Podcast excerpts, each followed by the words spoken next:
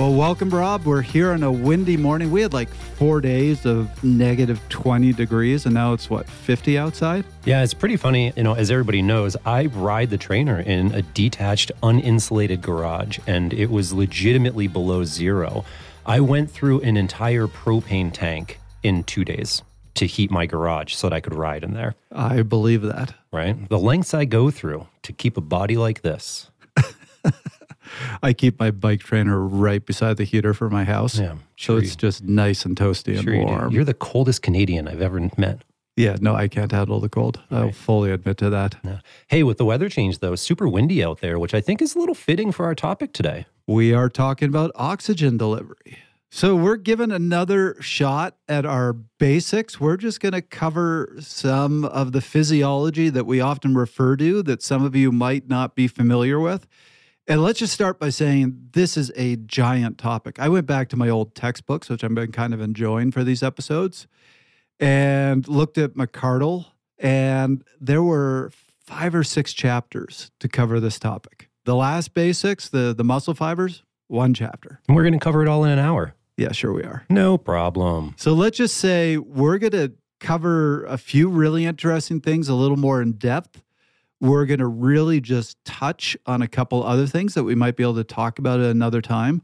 And one thing just to prepare you for, we're talking about oxygen delivery. So everybody's going to think, oh, we're going to talk all about VO2 max. Sure ain't. Not going to talk too much about that. VO2 max is lame. You're in that sort of mood today. I like it. I am in that mood today. Burr, winter. The air is cold, but you're getting back to conditioning and looking to rev up your training. If you haven't already, now is a great time of year to reflect on the past season. Specifically, when it comes to data and recovery, two very important metrics in endurance sports. Visit Fast Talk Labs and take a look at our pathways on recovery and data analysis. These two in-depth guides can help you get the most from your off-season. See more at fasttalklabs.com slash pathways. So, Rob, why is oxygen delivery important?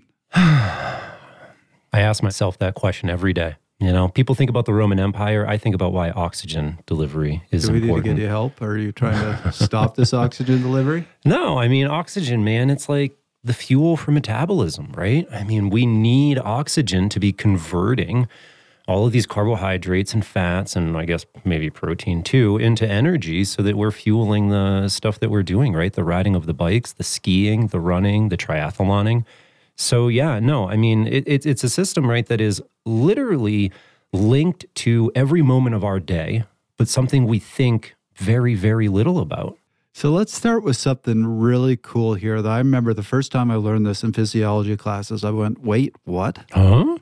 Because we have so much in our body designed to deliver oxygen. Our lungs take up a big part of our chest cavity.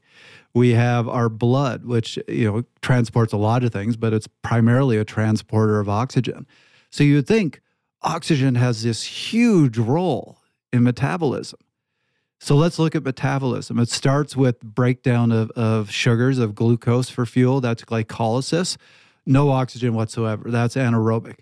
End product of that, pyruvate, goes into End product is lactate. lactate. Don't I let was- Inigo I, hear I you. was keeping it basic. so end product, lactate. Lactate crosses the mitochondrial membrane, then is converted to pyruvate. But that pyruvate is then used in the Krebs cycle. Krebs cycle is a very complex cycle that also uses fat for fuel, where you produce a whole lot of energy. And then it all goes into oxidative phosphorylation. And then at the very end of that, you have these byproducts, and that's where oxygen is used. Oxygen is bound to those byproducts so we can get rid of them. You got a look on your face.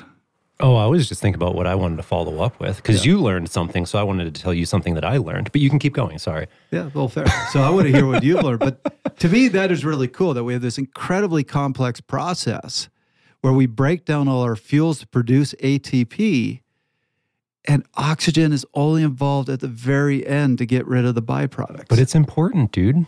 Doesn't matter when you use it, it just matters it got used. fair enough. So what'd you learn? Well, believe it or not, I learned this yesterday. I was driving in the car listening to podcasts, not this one, unfortunately. And I learned that, and, and who knows if this is right or not. What I'm hearing it off a podcast, it could be totally wrong. If you think back, way back in the day, bazillion years ago, things came out of the ocean and onto the land. Those things that came out of the ocean, they had a digestive tract, right? It mm-hmm. went from their mouth to their butt. And then they also had gills. And so the two systems were totally separate from each other. But when we went on land, how do you begin breathing? The gills don't work anymore. Apparently, the digestive tract is actually able to extract oxygen, typically out of liquids for the most part. If it's dissolved in water, it works better. But the lungs grew out of the tissue in the digestive tract that could extract oxygen. So our lungs grew out of our butt. I did not know that. I want to know this podcast that you're listening to. It was on Radiolab. It was this week's Radiolab. Um, they had a bunch of short stories about like the human body being weird. I found that fascinating. Some evolutionary biologist is going to be like, "You're full of crap," and so don't quote me. I'm quoting Radiolab. I just found that really interesting. What I find really interesting about this, so the, the Earth did not always have an atmosphere, and life existed on Earth long before there was an atmosphere. So original organisms were completely anaerobic. And then when the Earth developed an atmosphere, they went, oh, great, let's figure out how we can use this. And so we created aerobic metabolism. We started breathing. The issue is oxygen is highly corrosive, it's highly damaging. So we have had to develop all these systems in our bodies. So it's literally called reactive oxygen species we've had to develop all these antioxidants to deal with this thing that keeps us alive that's really important to our system but at the same time is very damaging to us sure is don't even get me started on dihydrogen monoxide Oh, it's too early in the morning for that, Rob. anyway, uh, oxygen. Yeah, you know, we're talking a lot about it in in kind of you know funny terms right now, but you know, when we think about testing athletes, and we're not getting, and this isn't an episode about VO2 max, right? But oxygen is integral to a lot of the metrics that we're doing, testing people's VO2 max, their maximal ability to utilize oxygen, testing their economy, which is how much oxygen it takes you to do specific work, right? And so improving these systems ultimately lead to better performance. So I, that's why we're talking about it today. So let's introduce a couple key concepts that are going to come up again and again and again as we explain this. So, what we're going to cover over the course of today is this whole how does oxygen go from the mouth to being used? So, you breathe it in, it goes into your lungs, your lungs transport it into the blood, where it goes to the heart, the heart pumps it out and then it goes through this very complex network to get to the muscles or whatever tissue is going to take up that oxygen. So we're going to talk about all these different steps, but there's a couple concepts to understand. One I want to quickly just touch on because I need to learn how to pronounce this term. So we'll just cover this very quickly, which is symmorphosis. Did I get that right? Yeah, I bet you if you put that in a chat GTP, it would tell you how to pronounce it. it. Yeah. Yeah, we should probably do that. but it is this concept that if you have a whole process and one aspect of that process is overbuilt, that's kind of wasteful. Mm-hmm. So we don't want to do that. So generally, in this whole chain, you want everything equally built. So there's always that question of in the whole oxygen delivery chain, what is the limiting factor? And what Symmorphosis says is none are. They're all equally built when you are at your max, when you are at VO2 max, you're maximally breathing in, you're maximally taking up oxygen from the lungs, you're maximally, you know, the cardiac output is at its max. So everything is maxed out. You don't have one system that is overbuilt or one system that's really underbuilt. I think another way to look at this is that the body will keep the structure appropriate for the challenge that's being presented to it as well, right? If you're not engaged in, in exercise or endurance exercise, then this oxygen transport system it's going to be enough to do the bare minimum, right? To get you through the day, the challenges that you have. As you begin exercising or begin exercising harder or changing up your routine, doing more volume, more intensity, whatever it is, then components of this system are going to begin ramping it up. We know that going to altitude decreases the amount of oxygen you have in your blood. And so, therefore, your body creates more red blood cells, right? One thing begets another because there has to be that improvement to match the structure to the need of the body. And so, now that we've explained that and said that there's no system that's overbuilt, humans are one of two species on the planet that have overbuilt lungs. Two? The other one's pronghorn antelopes. What? Yes. I did a whole research paper on pronghorn antelopes and I learned that. What? We have overbuilt lungs, which the advantage of that is when we go to altitude, it doesn't impact us as much as it impacts other species because we can take in more air to compensate for the fact that there's less oxygen in that air. What about like other antelope? They don't have overbuilt lungs? Nope, just pronghorn. Deer? No? Nope, sorry. Hmm. Wow. So, second concept to introduce that is a really important one when you're talking about oxygen delivery. I'm going to start by giving a an example. I'm going to actually start with the example and then use that to explain it. Think about you have two jugs of water. One is very salty water, one has no salt in it. So basically you got seawater and then you got lake water. And then you connect a tube between those two jugs so that the water can go back and forth if it wants. And you can use it for curls. You can use it for curls if you'd like. Perfect. But that's not the purpose of this analogy. Got it. We all know what's going to happen. If you come back an hour later, you're not going to have a case where the one jug is still really salty and the other jug has no salt. What's going to happen is that salt water is going to slowly move into the other jug. It's going to go back and forth. And you're going to end up with two containers that are kind of sort of salty. Mm. So it's going to, the water's all going to equalize. So there's a great expression in physics that explains a ton of our physiology, and this is central to oxygen delivery, which is nature hates a gradient. Hmm. It likes everything to be kind of uniform. And one of the beliefs is right now the universe is burning all this energy. Ultimately, all energy just converts to heat. At the end of the universe, you're just going to have this giant uniform void that's kind of one temperature, and that's going to be the end of the universe. Okay, Carl Sagan. Yeah, well, it's a long time in the future. You don't have to worry about this. So, in physiology and in physics, we talk about what are called pressure gradients. So, in that example of the two jugs, the salt water, when you're just talking about the sodium, had high pressure. The other jug, which had no sodium in it, had low pressure. And that pressure is what drives movement. So the sodium is going to move from high pressure to low pressure until you have kind of a uniform pressure across the, the fluid. Am I making sense here, Rob? You are. Good. So that's going to be true with oxygen as well. So we talk about in the air you breathe, technically called partial pressure, but we're going to not use every uh, term here because this is a basics course. So we're just going to talk about the pressure of oxygen. And what's really important to understand is all that movement of oxygen, the oxygen moving from the lungs into the blood, from the blood into the tissues, is moving across that pressure gradient. It is moving from higher pressure to a lower pressure, and it is all passive. There is no energy being expended. I know you have an asterisk to this, and you're right about the asterisk.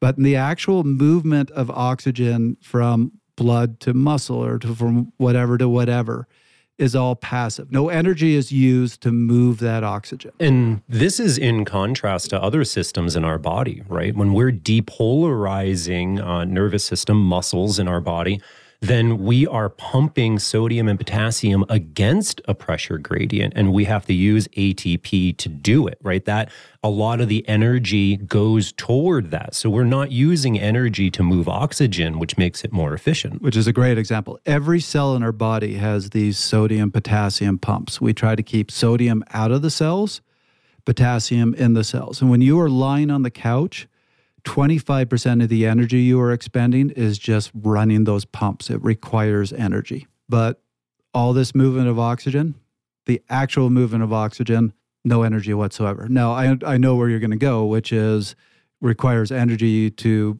make our lungs work. It requires energy to get our hearts to pump. Energy is used there. I wasn't going to call that out till we got to the lung section, Trevor. Fair enough. Sorry. You're jumping I my call out. yes, I did. So, the reason I brought this curve, we're going to talk about it throughout. But this curve shows the ability of blood, of hemoglobin to take up oxygen. The lower that pressure you have in the air that you breathe in, harder it is for hemoglobin to take up oxygen, or it's, it's going to take up less oxygen as you get lower and lower pressure. So, right now, all I want to do introduce is just this concept of that pressure is going to keep reducing as the oxygen travels through the body. And if you're starting at a lower pressure, it's going to be harder to transport that oxygen. Yeah, the bigger the difference, the easier it is, right, for oxygen to be transferred either across tissues or onto different molecules. So, Rob, now we've introduced these concepts. Where do we want to go? I want to start at the beginning. I want to start at the lungs. Okay. Let's take this air. The lungs that evolved from our butts. yeah, it, let's let's start with our butt lungs. I was not expecting to learn anything in this episode. You you got me with that one. I know that's true.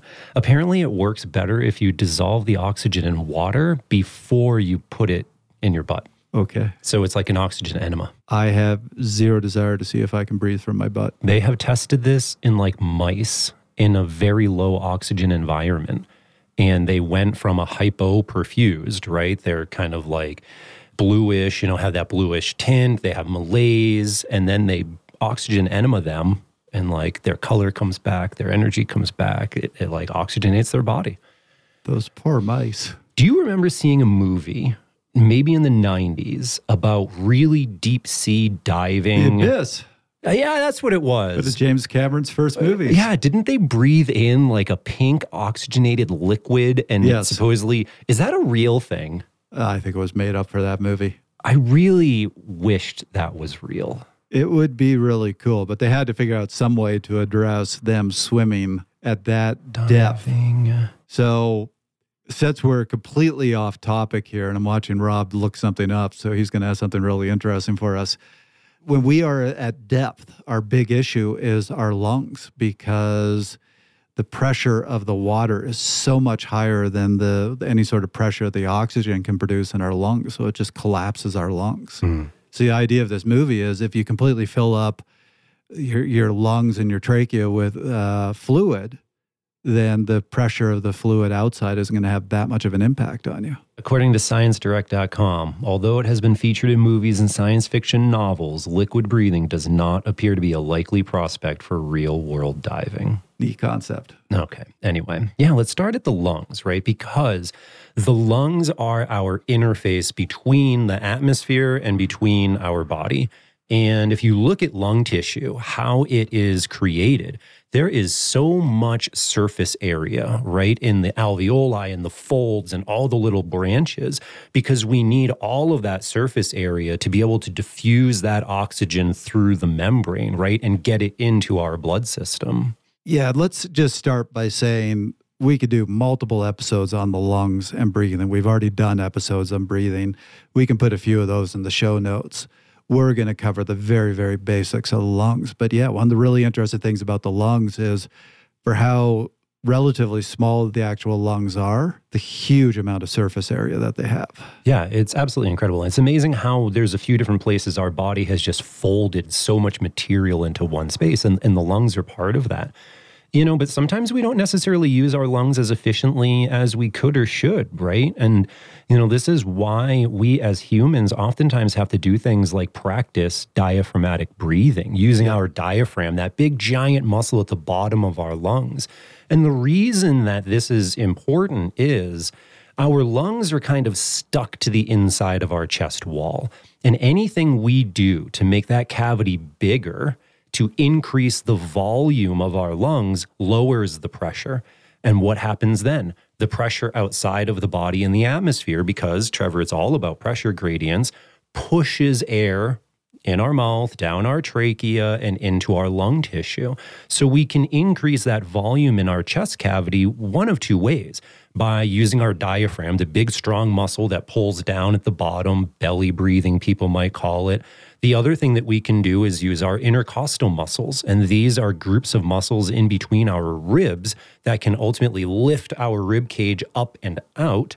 We don't get quite as big of a volume out of that. And it is typically, as far as I know, what we tend to resort to when we're being lazy humans just sitting here.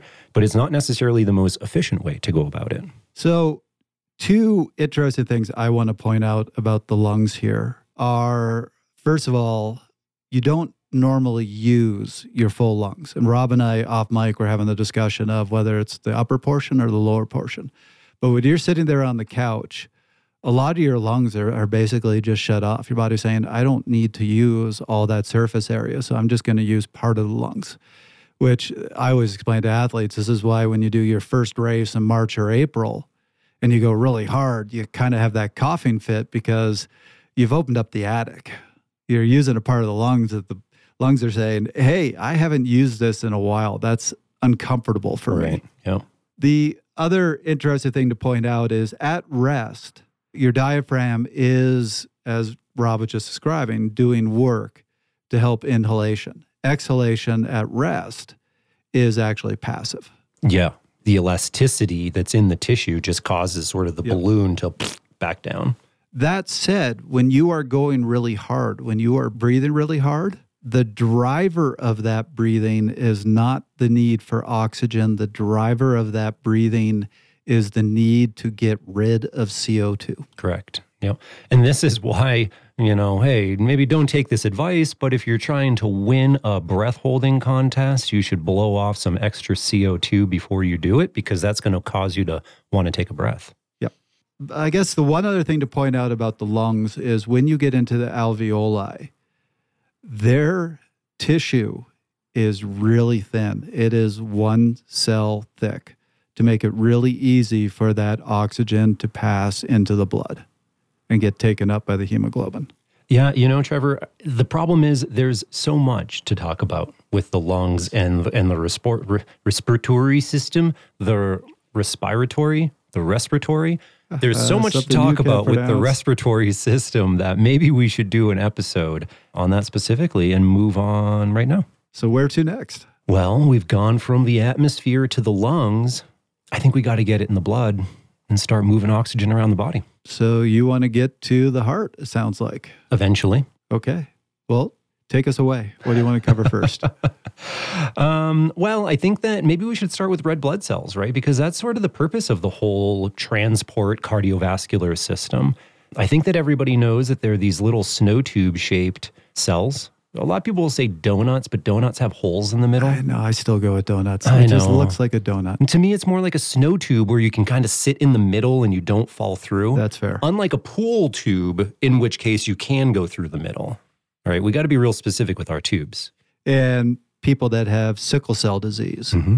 they don't have nice round hemoglobin. They actually have a kind of a moon shaped hemoglobin. And that's what's kind of tough about the disease is it causes hemoglobin to get stuck Mm-hmm. and it can actually cause a lot of pain Yeah. as it's trying to move through the whole vascular system. It's interesting. David Epstein, um, in one of his books, talked about how sickle cell is associated with malaria, and that countries that have high rates of sickle cell also tend to have athletes that are really good anaerobically. They're some of the best sprinting nations. Yep. So, yeah, read David Epstein's book uh, for more information there. No, I had read about that in evolutionary biology that sickle cell disease was actually a response to malaria Mm-hmm. because it was protective against malaria. Yeah, interesting. I think that something that's important to know about these red blood cells that people might not, they all know they're snow tubes, not donuts. People probably don't know that they don't have organelles like nucleus or mitochondria because they are fully optimized to cram as much oxygen in as possible. You have nothing to say, so I'll keep going. I, I had a thought and then I was gonna, and then I completely blanked. But Right. yeah, no, you're right. I mean, it, where I was gonna go is I don't personally fully think of, of hemoglobin as, as fully living cells. Well, red blood cells, well, sorry, red blood cells. uh, they're, are they like zombie cells? Yeah, I'm not sure what you'd call them, but they're not a complete cell the way you think of other cells. They're really not in the whole scheme of things. And and what they do have in them that other cells don't is that hemoglobin molecule, right? And hemoglobin is able to bind a whole bunch of oxygen to each of the hemoglobin groups. And at the core of that hemoglobin is an iron, right? So heme means iron and globin is a globular protein. And this is why um, you know, iron folate, B12 are the three uh, sort of supplements, you know, to keep your blood health in a good place. If you're deficient on those, you don't have the backbones to make one of the most important cells that we have. And I'll oftentimes, you know, see people who will do things like altitude training and not necessarily, you know, for the purpose of creating more red blood cells, right? Ultimately, let's be honest, but be deficient, you know, not eating their green leafy vegetables or things that are going to help them actually build more red blood cells. And where I was going with not thinking of hemoglobin as full cells this actually is one of the things that really helps us with being able to donate blood. Mm. If you transplant tissue, so you give an organ to somebody else, that person has to be on immunosuppressors the rest of their life because yeah. the body recognizes, hey, this isn't me, this is foreign, and starts attacking it. You don't have the same thing with red blood cells. You have different blood cells types, and you need to match the type. But as long as you match the type, the immune system's fine with it. Yep, we'll take these cells, not no, a problem. No, certainly. So, how important are these red blood cells? 98% of the oxygen that we carry is bound to a red blood cell, right? Yep. And, and only 2% is able to dissolve in the liquidy plasma portion. And so, when we want to do things like carry more oxygen, really the only way to do it is to create more hemoglobin to create more red blood cells. So, one other interesting thing just to point out about red blood cells remember, the hemoglobin uses iron to bond to oxygen. Think about you leave a old iron bike or steel bike outside and it gets wet and it starts to rust. It's rusting because that iron is binding to oxygen. And what's the color of rust? Brownish red. It's brownish red. What's the color of, of our blood? Brownish red. So kind of a neat thought not fully true but essentially what you're doing is producing rust inside your blood cells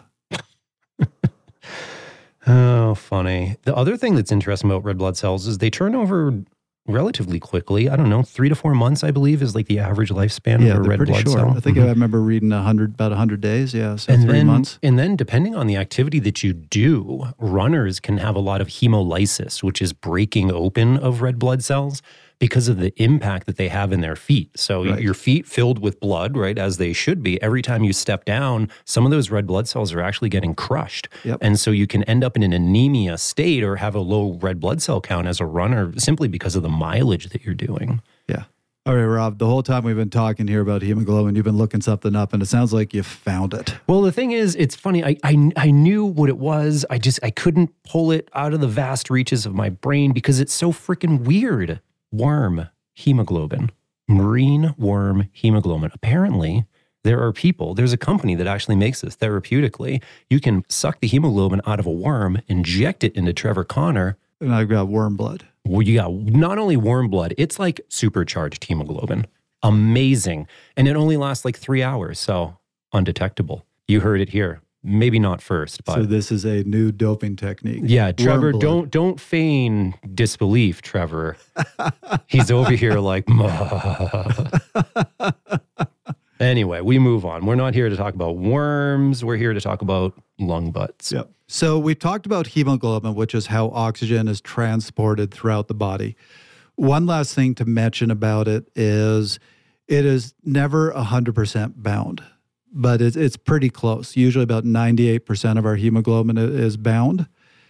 But what's really interesting is that even at high intensities, we're still able to pretty much keep it at about 98% bound. There's really not a point where we go, it's just blood's flowing too fast. We can't bind all the hemoglobin. Yeah, I think that in very like a handful, like 0.001% of elite athletes, there can be a little bit of dissociation at the very highest workloads.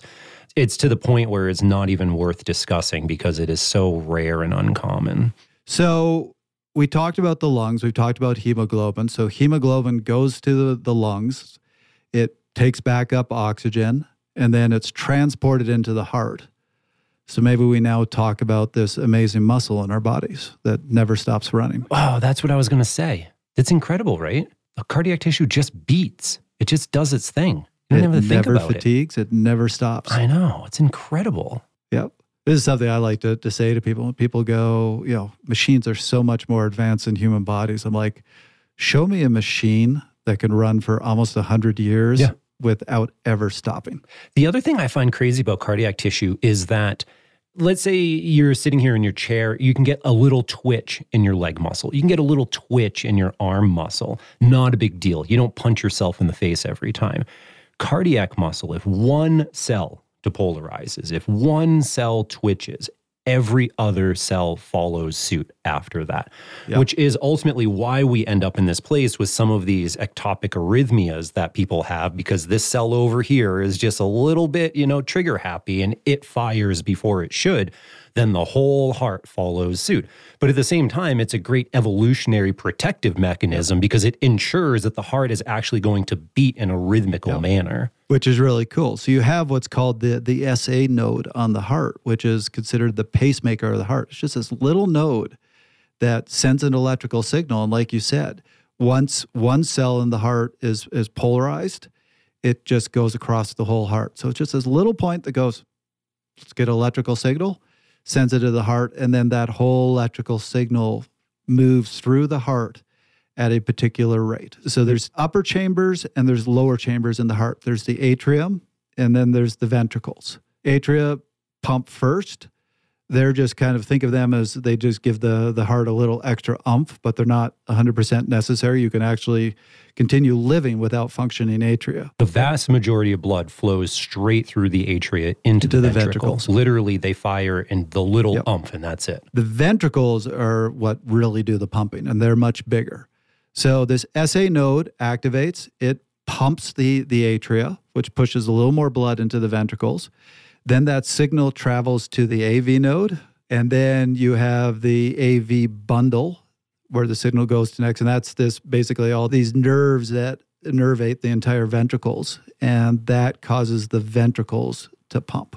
And it's all done in a very particular order, and that's why when you do an ECG, you see a very particular pattern. Yeah. You know, those bundles are almost like fuses, right? Going to dynamite where yep. it's it's telling like the signal, "Hey, I want you to travel this pathway so that you're able to contract in that coordinated manner." You know, something that's really interesting about that little extra pump that the atria give ultimately refers to this principle called the Frank Starling principle or law yep. or I don't remember what it is, where cardiac tissue under extra pressure, a little bit of extra stretch can actually pump harder than it normally would. And this explains why, when you're standing up, your heart rate is one thing. If you're laying down, your heart rate is lower. It's always lower because more blood is being returned back to your heart because it's not fighting gravity, which means your heart fills with more blood, which means it pumps harder, right? Cardiac output is the amount of blood we push with each pump multiplied by how many times we're pumping. Cardiac output has to stay the same. If you're doing a certain amount of activity, the body is requiring a certain cardiac output. The heart can go about that either by pumping harder or by pumping faster right? Yeah. And so, you know, people that are in um, a time trial position on their bike, your heart rate probably a couple beats lower than it is when you are riding upright. Or I notice this on the trainer all the time. I'll sit up and I'll text on my phone or something like that. My heart rate goes through the roof. Granted, there's a little blood pressure, you know, mitigation going on there too. But that's why in these different bike positions, we might have slightly different heart rate zones. Yep. And damn you, Rob. Yes. Because you know, before we started this episode, I was like, do we want to bring up Fick's Law? And you're like, oh, that's beyond the scope. No, no, no. Frank Starling. And you just brought up Frank Starling. Yeah. What? You just wanted to look smarter than me. No, no, no, no, no. Yes. Yeah. Well, I might be bringing out a Fick's equation at some oh, point fine, for you. Fine, go for it. What do I care? Picture, if you will. So let's talk about cardiac output. And there is an equation for cardiac output. But before I get there, and, and you just said it, cardiac output is how much blood is pumped from the heart per minute. We started this episode by talking about the importance of pressure gradients. And this applies to cardiac output as well when you have more blood in the heart, you have a greater pressure gradient within the vascular system. So when you are working harder and you are having more blood flow into the heart, you are getting a greater pressure differential. So from the heart, which is the start of the blood going into that vascular system, to the end of the vascular system where you have a much lower pressure gradient with the blood that differential is going to be different. And that's going to help the cardiac output. That's going to allow more blood to come out of the heart per beat. So, why am I talking about the pressure buildup in the heart and why that's important? So, I was talking about that really helping to drive cardiac output. But something we're all familiar with is getting your blood pressure taken. And there's systolic blood pressure and diastolic blood pressure. Systolic is the highest pressure that's measured, and then diastolic is the low point.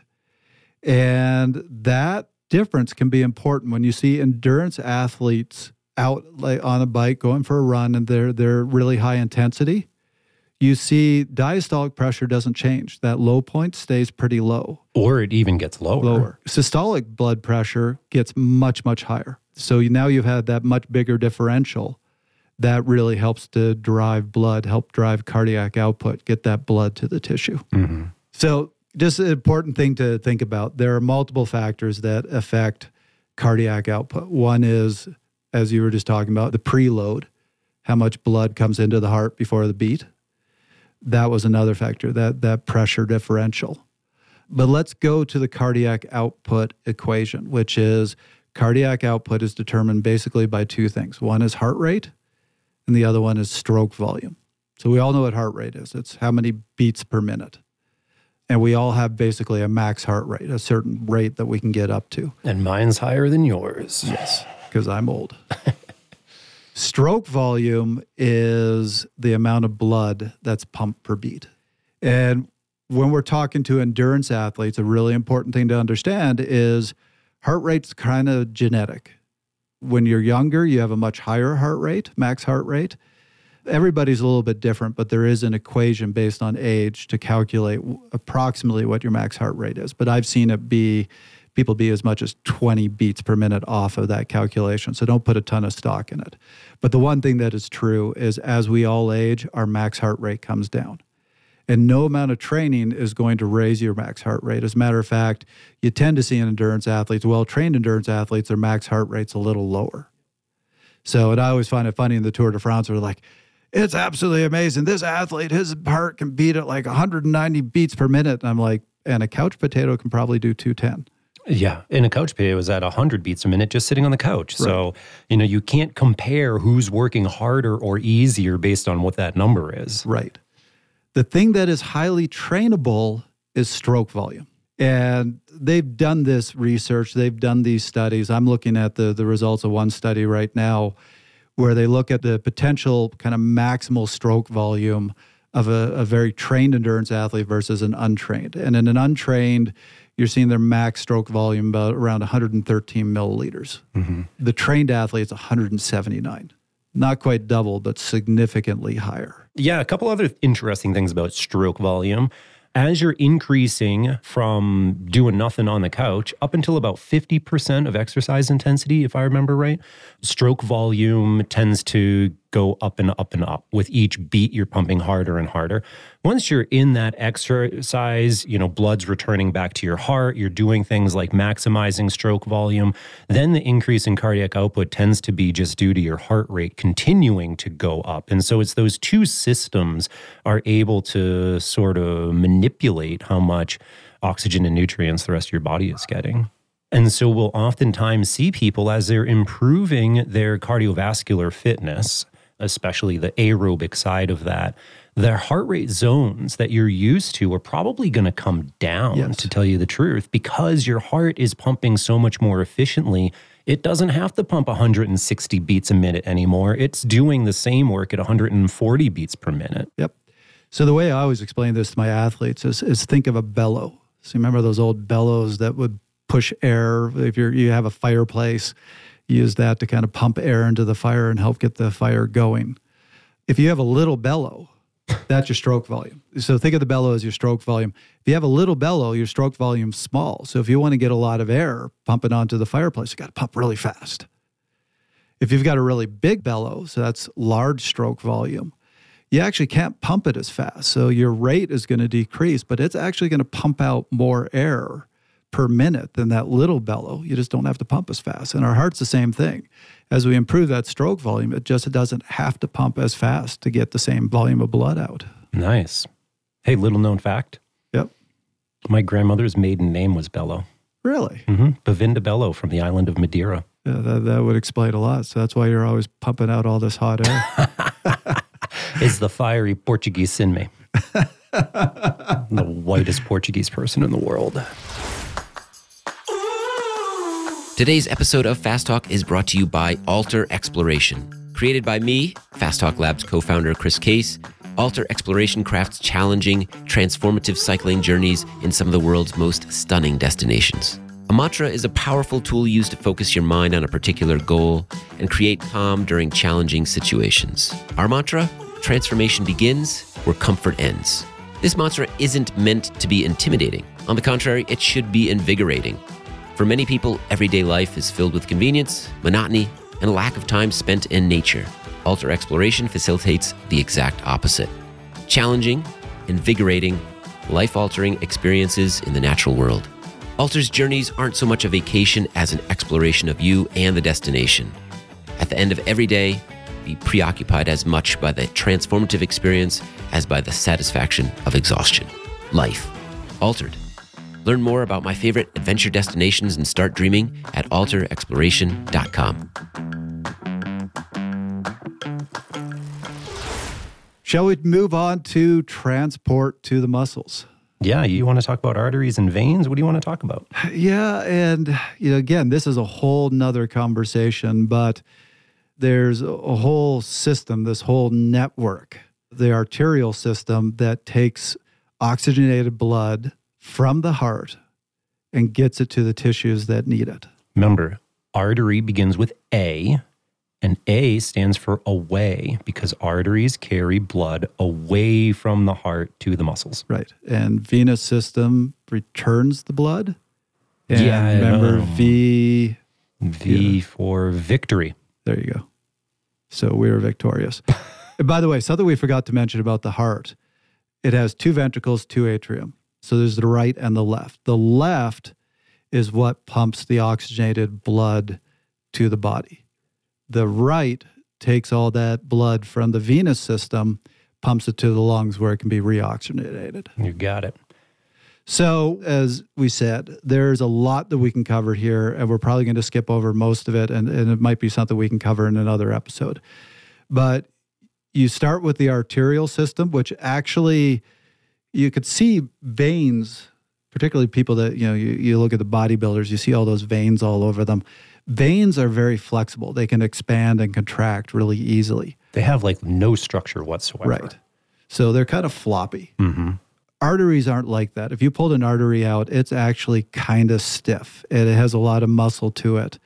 And it is that way because it's trying to continue to create that pressure.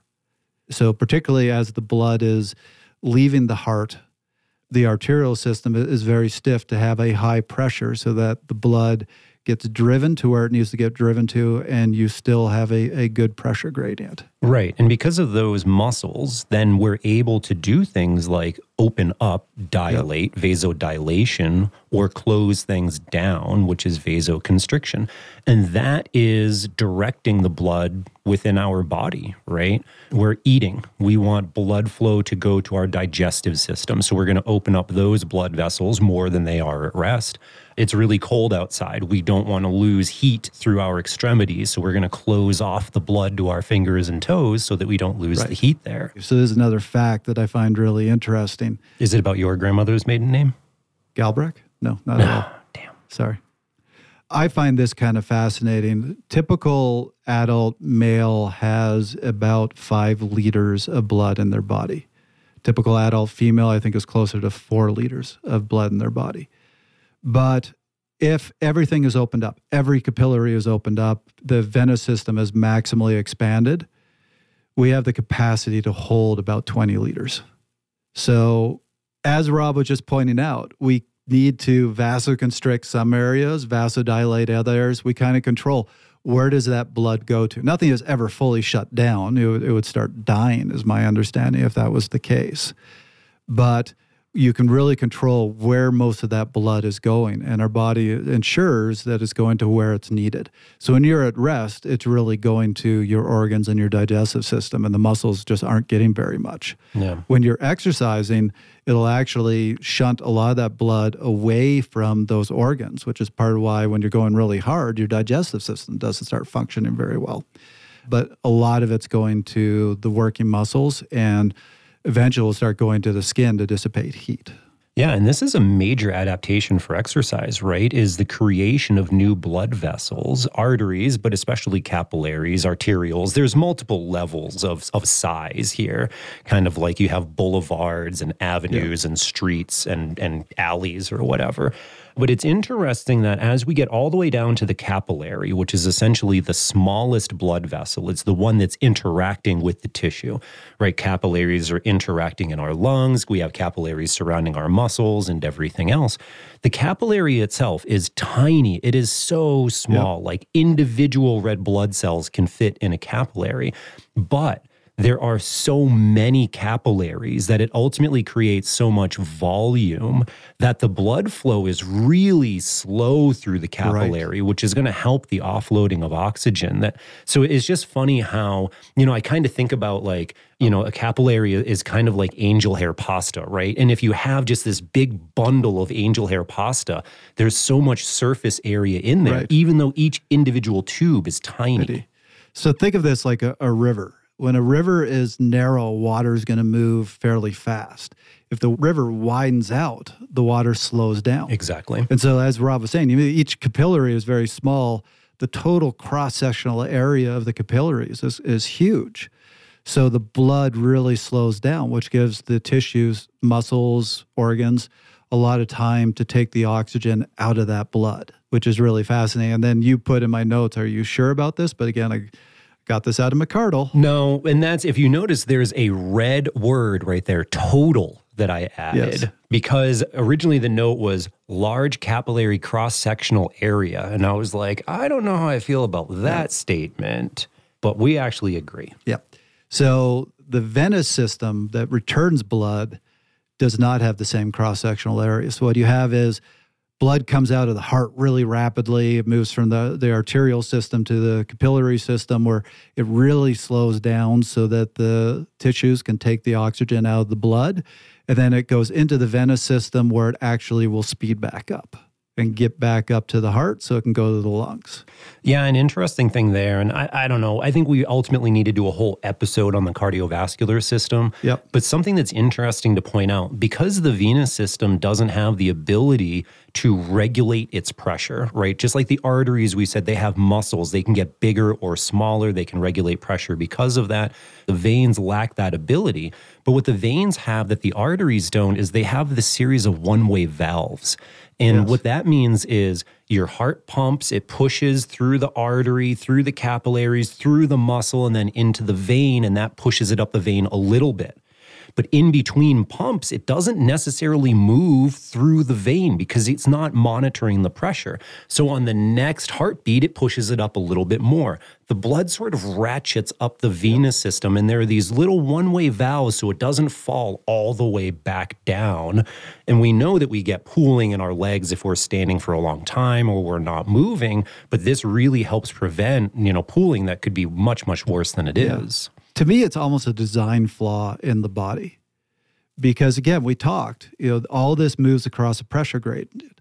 And the heart, when the, it pumps out the blood, it creates a huge pressure. Right. So it's very easy for that blood to move to the tissues where it's being used. By the time it moves into the venous system, there's very little pressure left. So, again, the way to think of this is like a hose. You put your finger over the part of the end of the hose, and the water is going to come Squirting out. Squirting out, yeah. Right. So that's what's happening when it's coming out of the heart. By the time it's returned to the venous system, it's like you take your full thumb off of a very large hose that doesn't have a lot of water flowing. There's not much pushing that water. And a lot of that blood is now below the heart. So it's got very little pressure driving it. And it has to now work against gravity to get back to the heart. Yeah.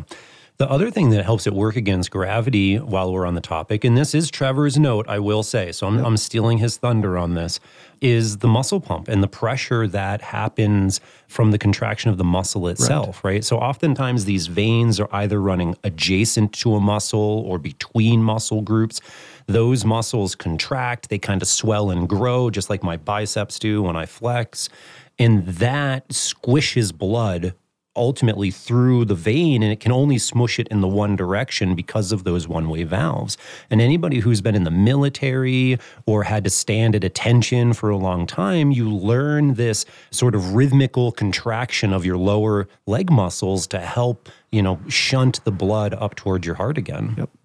It's so one of the ways you can tell somebody's cardiovascular health is edema in the feet, swelling of the feet because when the system's not working well, that blood's going to pool in the feet and there's just not enough pressure. There's not enough of these systems working to return blood to the heart. And I'm going to use a bit of a gross example here, but I'm actually stealing this from McArdle, which is one of the really good exercise physiology yeah. textbooks out there. Throw them under the bus. Yeah, I'm throwing a little under the bus because he not only brought this up once in the textbook, or they, they brought really it up twice. Wanted you, yeah. Uh, way that Romans obviously used to execute people was crucifying them. And the reason people would die on the cross was this this is what would cause their death because they're literally nailed to the cross. They can't use their muscles, they can't activate those muscle pumps by contracting their calves and their quads and all their different muscles to get that blood to return. So the blood would pool in their feet and their legs, and they would eventually pass out, and that would kill them. They wouldn't get enough blood to the brain. Wow, look at that. There are other people like me that have kidney disease and don't have quite enough blood protein, and we get a little swelling in our feet and our shins too. Yep. But just saying, there's a caveat to your swelling rule. That's fair. but let's the the transport system is fascinating. Again, as you said, we could do a whole episode of that. But let's jump to now the blood has reached the muscles and the muscles need to take up the oxygen. So let's talk about that. And we're going to focus on muscles here, but obviously all tissues in our body take up oxygen. Yeah, but muscles are the only thing that matter. Yes. And when you are exercising, when you are running or on that bike going really hard, it's something like 85% of that oxygen is taken up by those working muscles. Right. You know, and Trevor, a point that you had made earlier before we started recording is you know, it's a really interesting design that we have when we're talking about this pressure gradient system. Yes.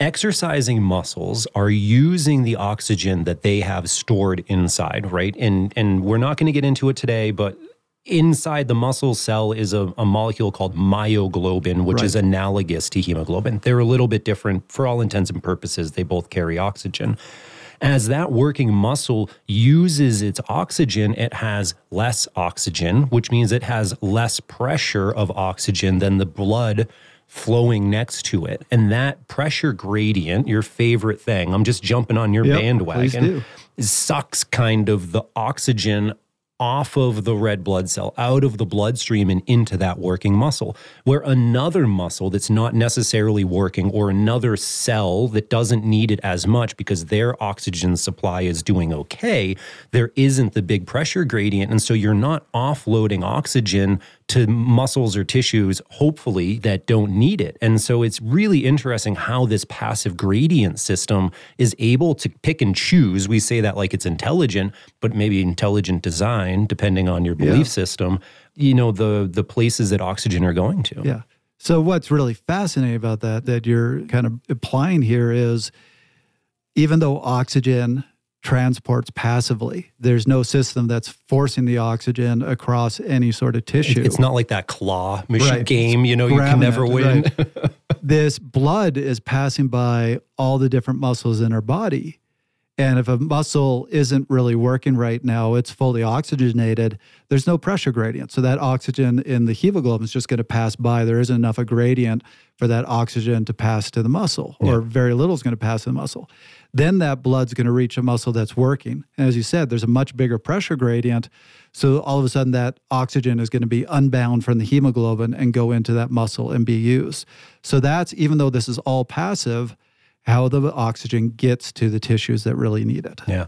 Something that I've always found really fascinating is that how strongly the hemoglobin wants to hold on to that oxygen Yes. molecule can actually be modified by some of the environments.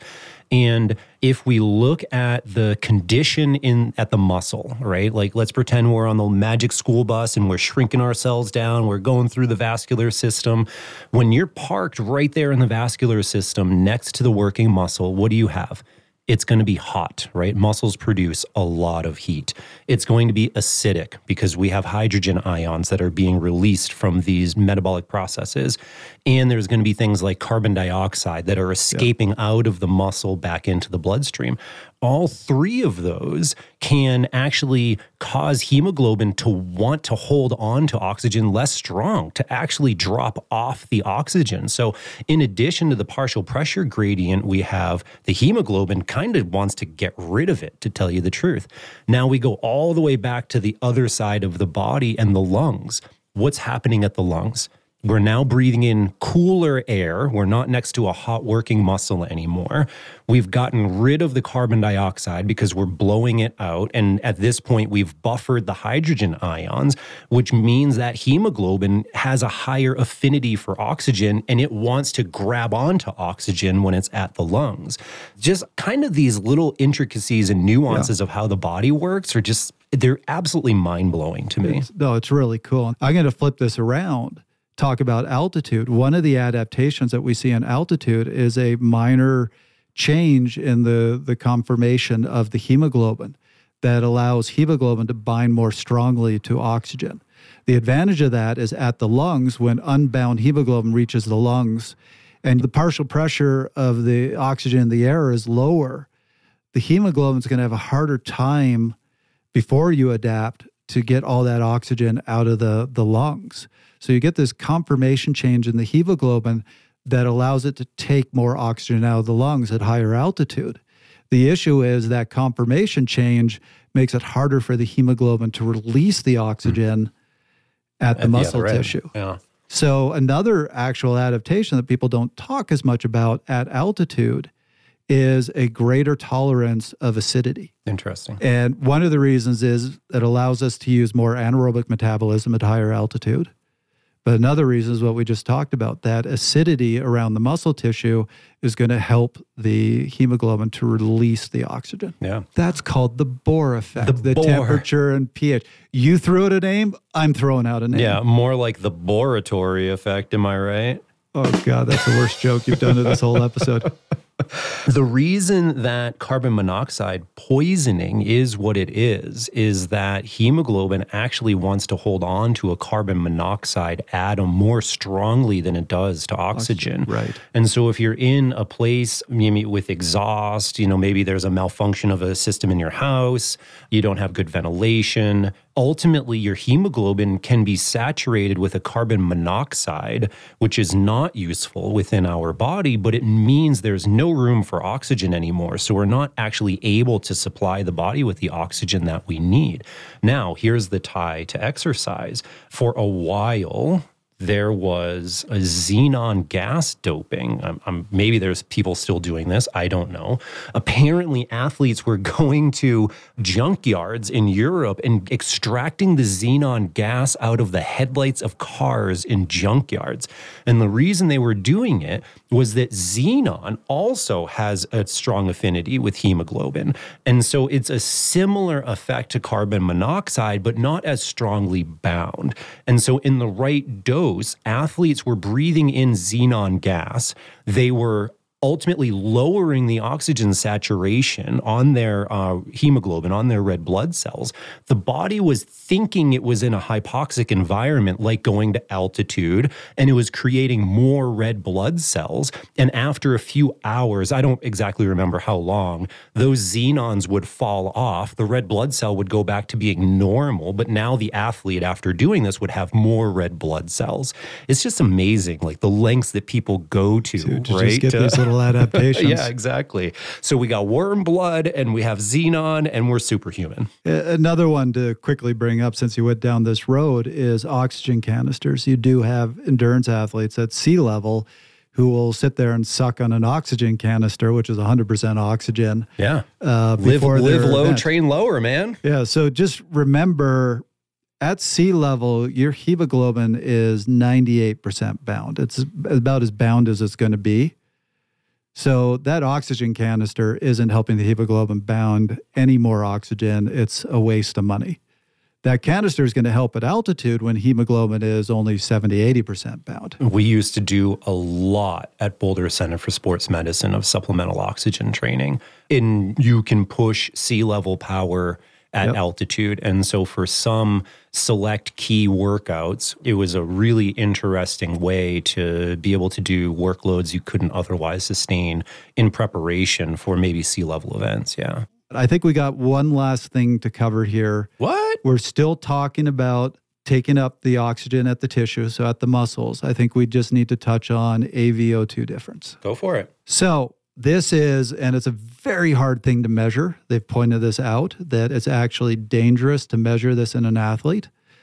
But there is the saturation of the hemoglobin when it leaves the heart. And then there is the saturation of the hemoglobin when it enters the, the venous system. Because tissues are taking up that oxygen, there's going to be a difference there. And that's called the AV difference, arterial venous O2 difference. Yep. The extraction. Right.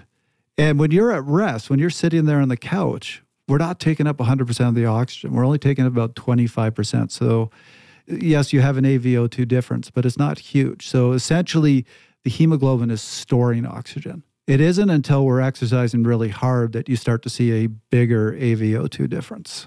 I agree. I don't remember. all you're giving me. I don't remember what the numbers are off the top of my head. I did not prepare for that. That's. Thank you for being honest, Rob. I was like, God, Trevor, just keep talking. So, For the first for the first time in my life, I wish that you just kept talking. So why don't we leave that there because we have covered a lot, but that's really important to understand is that difference is something that we you know it's very hard to measure, but it's an important difference to understand. And I don't think there's ever a point where hemoglobin is 100% lacking oxygen. No, I don't think it's possible based on the gradient system. Yeah. So you're never fully using the oxygen that's bound, but when you start exercising, that AVO2 difference is going to increase.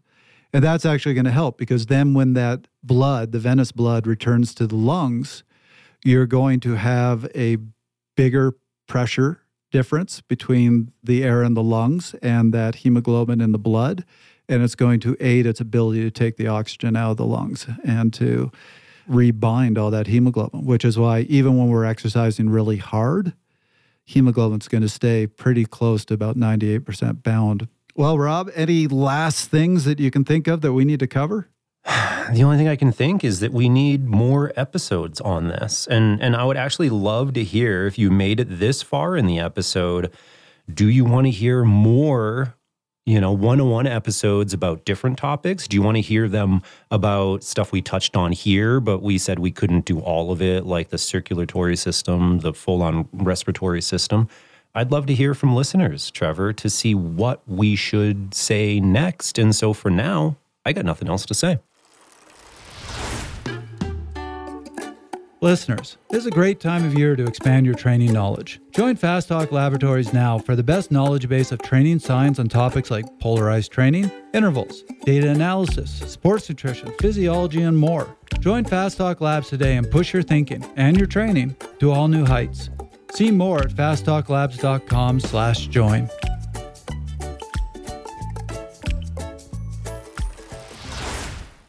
To round out this episode, Rob, I got an idea. Instead of doing our one minute take homes, Mhm. I got to throw a question at you and I will answer it.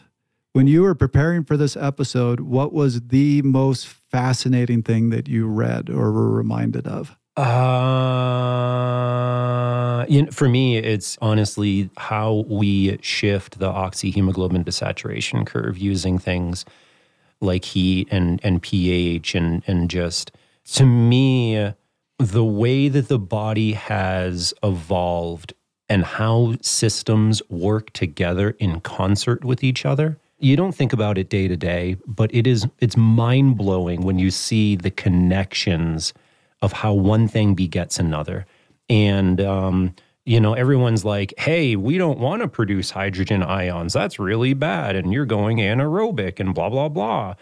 But if we don't do that, then it begins to affect the ability for us to offload oxygen. And it's Yep. just, it's almost like that butterfly effect. Like you kill that mosquito and suddenly there's no, you know, so on and so forth, or, or bees and pollinators, and, and just how everything is interconnected within the world. It is that much more so within the body. What about you, Trevor? Mine was really where we started this episode. And when I was reading McArdle again, they had a whole chapter on this, which is oxygen moves in our body by passive pressure gradients, which I find really cool because our body has this incredibly complex and intelligent system to make sure oxygen is always getting to where it needs to go. And it doesn't start failing or breaking down until we are going really hard. Until then, it is making sure that the oxygen is where it needs to be and whatever tissues are using it are getting the exact amount of oxygen they need. And that's really fascinating to me that it's all done with passive pressure gradients. And that reminds me of the caveat that I didn't call you out for. I'm glad that you brought this up, Trevor. And well, and, and that is, and that his oxygen moves through this passive diffusion because of the the gradient of the partial pressures, but air does not move passively, right? And ultimately, we expend a lot of energy moving air in and out of our body. And this is where there's a lot of discussion on breath training devices, making that more efficient. We keep talking about in an episode on this and, and maybe some work that Dr. Seiler has been doing. There are some coaches out there, uh, Steve Neal in particular, who really believes strongly in this. It's an area that I actually don't know that much about, but maybe we should do an episode to force me to learn about it. Yeah, and that's a really important point. When we're talking about air, we're talking about a gas. This whole conversation, when we were talking about oxygen, we were talking about those O2 molecules The mole, yeah, exactly. and, Yeah. and where they're going. Yep. Well, Rob, I think we've hit the end of the episode. What's a really good groaning joke? Time to stop breathing? I wouldn't hold my breath. Ah, there we go. Thank you. That was another episode of Fast Talk. Subscribe to Fast Talk wherever you prefer to find your favorite podcasts. Be sure to leave us a rating and a review. The thoughts and opinions expressed on Fast Talk are those of the individual. As always, we love your feedback. Join the conversation at forums.fasttalklabs.com or tweet at us with at fasttalklabs. Head to fasttalklabs.com to get access to our endurance sports knowledge base, coach continuing education, as well as our in person and remote athlete services. For the breathtaking Trevor Connor, I'm Rob Pickels. Thanks for listening.